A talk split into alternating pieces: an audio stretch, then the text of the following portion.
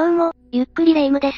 どうも、ゆっくりマリサだぜ。ねえマリサ、マリサは大学に行きたいと思う？ああ、私はいつか大学に行って生物について研究したいぜ。いいわね。今の時代は学び直しとして大人が大学に入学することも増えてきたみたいだし、私も何か勉強してみたいわ。あ、でも生物の研究ってことは生物実験もしなきゃいけないのかな。学科によってはその必要も出てくるかもね。私、グロいのはごめんなんだぜ。それに、生物実験っていうのは意外に実験動物の管理なんかも大変だって聞くわ。そうなのか？ええ過去にアメリカで実験生物の管理の問題で事件になったケースもあるの。ということで今回はアニーレイ事件について紹介していくわね。それでは、ゆっくりしていってね。それで、どんな事件だったんだ？アメリカ東部コネチカット州ニューヘイブン市の、名門イェール大学で起きた医学生殺人事件よ。名門大学の医学生ってことは、かなりのエリート学生だよな。殺害されたのは、ベトナム系の医学系大学院生アニーレイさん。彼女が白人男性との結婚式の直前に失踪したのは2009年9月8日のことだったわ。結婚式前の失踪なんてただごとじゃないぜ。かなりの騒ぎになったんじゃないか？ええ失踪の少し後から全米のメディアは一斉にこの事件を報じ始めたわ。まあ、そうなるよな。婚約者が怪しいとか、結婚に踏み切れない彼女がブルーになって身を隠したとか、無責任な噂も流れる中、事態は最悪の結果となってしまったの。まあ、明らかにおかしな事態だから憶測が憶測を呼ぶのも仕方ないが、無責任な報道はあまり感心しないぜ。2009年の9月8日、イェール大学にて、研究生のアニー・レイさんが失踪。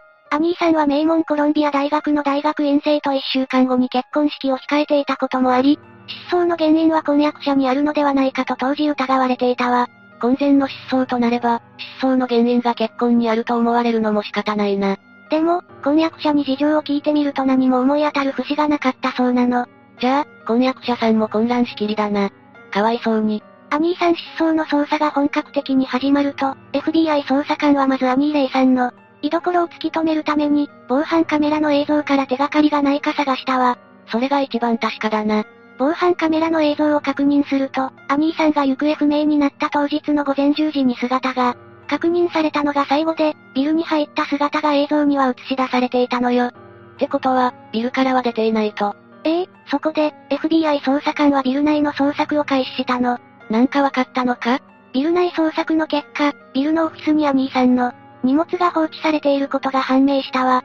つまり、やはりビルの外には出ていなかったんだな。アニーさんは博士課程で医学系のビル内の、研究室動物実験施設によく出入りをしていたのよ。動物実験室って、よく医学ドラマになんかで登場する、モルモットの檻がたくさんある部屋だよな。ええそうね。事件が起きたのは医学系の実験室だけど、実験という中には動物実験が含まれていて、そのためにラットという実験用動物として、改良したネズミの変種を大量に飼育しているのよ。モルモットじゃなくて、ラットと言うんだな。この動物実験というのは非常に厳しい管理が必要なの。ラットが病気や栄養失調になったら実験に使えなくなってコストがかかるのもあるけど、大事なのはラットの存在する意味ね。ラットは何らかの実験、つまり病原菌や化学物質の投与、交配、環境の変化などの作為を行った結果として、変化が起きるかどうかを身をもって人間に教えるために生育されているからなのよ。ふむふむ。なるほど。だから、管理が悪く環境が不衛生だったりすると実験結果が歪むこともあり、実験施設全体の環境が悪化するのよ。そうなると施設全体の、実験結果の信憑性がまとめて下がってしまうことにもなりかねないのよね。つまり、ある意味聖域でもあるんだな。例えば、実験を終えた検体である動物は何らかの物質や菌などを、投与されていたり、人為的に環境変化の中に置かれていたりした。結果を示したものだから二度と別の実験には使えないの。そうか、そうだよな。だから安楽死させて焼却という処理をしなくてはならないわ。仮にその前に検体が、死んでしまった場合には、その死体から何らかの細菌などが繁殖するようなことが、あってはならないし、とにかく刑事の管理は厳重にしなくてはならないの。思ったより、かなり厳格に管理されているんだな。もちろん糞の始末や餌の管理、温度のチェックなどとかなり厳格な管理が求められるわ。ここまで霊夢が詳しく解説するってことは、このことが事件に関わってくるのか？相変わらず勘が鋭いわね。その通りよ。まあ、その辺は後ほど解説していくわね。わかったぜ。ビル内にあるこの研究室に入るためには ID が必要で、アニーさんの ID 記録を確認すると、午前10時11分に研究室に入っていることが分かったわ。まさかラットに食べられちゃったわけじゃないよな？このことから、FBI 捜査官も研究室で何かがあったのでは？と疑ったのよ。そう考えるのが妥当だな。アニーさん失踪から3日が経ったけれど、捜査は難航していたわ。ビルで何かが起こったのは確かなのにな。研究室に手がかりがあると推測したものの、研究室内に防犯カメラはなく、捜査は難航を極めたのよ。手がかりは見つかったのか？ええ、FBI 捜査官の懸命な捜査により、血しぶきのついたエプロンと、天井のパネルの中から血まみれの靴下や手袋が発見されたわ。そんな大きな手がかりがあったのか？さらに、研究室の隣の部屋からアニーさんのネックレスが見つかり、その周辺には床一面の血痕が確認されたのよ。つまりアニーさんは殺害されたんだな。捜査から5日後、9月13日。この日は本来ならばアニーさんの結婚式の日だったわ。くしくもこの日にアニーさんは遺体の姿で発見されたの。え、どこで発見されたんだ？アニーさんはなんと研究室の地下室の壁の中から発見され、さらに、FBI 捜査官の捜査により、研究室にあった血まみれの靴下と手袋はアニーさんのものだったことが判明したの。殺害された後、壁に埋め込まれてしまったってことか。研究室は ID による入室認証をしているから、出入りできる人間は限られるよな。犯人はおのずと絞られるわね。捜査の結果、ある人物がアニーさんを手にかけた可能性が高いという結論に達したのよ。一体誰だったんだ？そのある人物とはレイモンド・クラーク。彼はアニーと同じ、研究室で働く職員で、実験動物の管理をしていた人物よ。実験動物の管理ってことは、かなりアニーさんと近しい人物じゃないか？レイモンド容疑者はラット管理の専門職、殺されたアニーさんは、研究テーマを持った博士課程の学生という位置づけだったの。このことが、さっきレイムが長々と解説してくれた研究室のことに繋がっていくんだな。ええ。レイモンド容疑者は職務に忠実なあまり、周囲から、厳しすぎるとか感情的になることがあると言われていたそうだし、実際にアニーさんに対してはレイモンド容疑者から君の担当している刑事が、不潔なので困るというクレームがあったようね。え、まさかその理由でアニーさんを殺したのか？そこには実験環境が清潔でないと施設全体がダメになり、自分の責任を問われるというレイモンド容疑者の利害と、これは推測だけど刑事の掃除なんかより、限られた時間の中で研究成果を出したいという、アニーさんの利害が対立したということは容易に想像できるわ。アニーさんも少しルーズなところもあったのかもしれないが。ちなみに、レイモンド容疑者の身体及び衣服には、膨大な種類の、ラットの DNA が付着していて、検査に時間がかかったとのことよ。レイモンド容疑者が職務に忠実だった証拠でもあるな。そして、こうした問題はどの研究施設にもあるはずなのよ。ということは、日本でも起こっている問題なのか？日本では長い間、こうした人が嫌がる地味な雑務は、院生や学部学生が、ヒエラルキー制度の下で無償でさせられていた傾向にあるわね。ヒエラルキー制度とは上下関係によって、階層的に秩序づけられたピラミッド型の組織体系のことよ。ふむふむ、なるほどな。そうした雑用をこなすことを引き換えに将来は准教授になれるなどという、ズブズブの組織風土があるの。その代わりそうしたご褒美があることで、雑用を引き受ける段階でのモラル低下が避けられていたのよ。へえ、私には縁遠すぎてよくわからないぜ。中には教授が人間的にきちんとしたリーダーシップを発揮して、雑用をする院生などを家族的に扱い、研究室全体が良い意味での、体育会的なモラルを維持していたケースも多いでしょうね。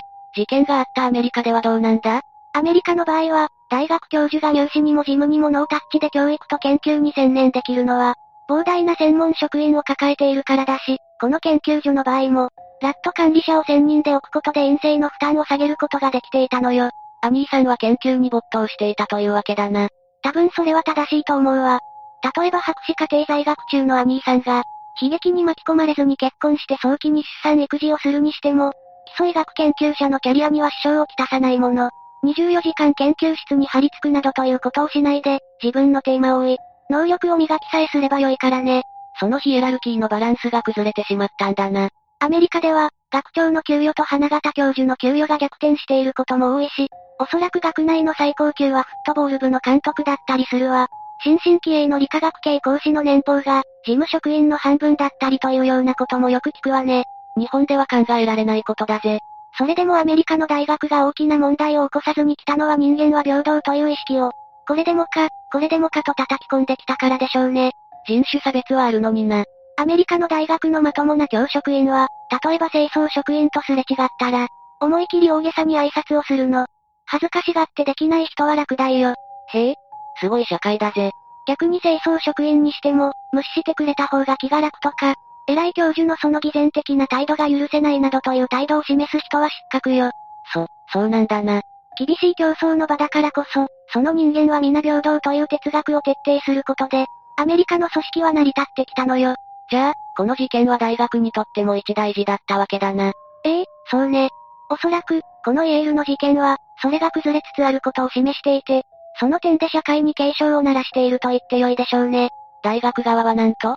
イエール大学といえば、名門中の名門大学だし、その大学にとっては、この事件は危機以外の何者でもなかったでしょうね。そうだろうな。今後この大学を志願する学生が減ったり、風評被害に遭ったりしそうだぜ。特にこの時期は願書提出のシーズンであり、学校当局も非常に神経を使っていたのよ。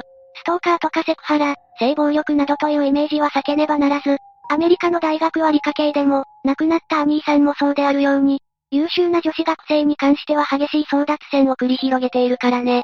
イメージダウンは命取りになるよな。そこで大学が行った説明はこの事件はどの職場にも起きうる。不幸な同僚同士の紛争だという言い方だったわ。そうなるか。その説明は決して言い逃れでも何でもなかったばかりか、事件の悲劇性を示しているとも言えるでしょうね。得意な事件ではあったが、どこでも起こりうる可能性があるんだな。それで結局、レイモンド容疑者の動機はアニーさんの言動だったんだよな。アニーさんは掃除をするよりも早く研究成果を出したいと考えていたため、レイモンド容疑者とは以前より対立していたそうよ。それ以上に深い闇も感じるけどな。確かにそうね。殺害するに至った経緯も明らかになっていないし、レイモンド容疑者はどんな罪になったんだ？レイモンド容疑者は DNA 鑑定が決め手となり、殺人罪の容疑で、44年の実刑判決が下されたわ。仮釈放はないみたいだし、犯行当時のレイモンドは、24歳だったから、68歳まではシャバには出られないでしょうね。人生の一番大事な時期を棒に振ってしまったんだな。当然といえば当然だが、人間誰しも許せないことってあると思うが、まさかそのことが原因で殺人事件に発展するとはな。まあ、本当にそれだけが原因かはわからないけどね。それにしても、結婚式を目前に控えた中での事件だったこともあって、アニーさんも婚約者もかわいそうだわ。本当にそうだよな。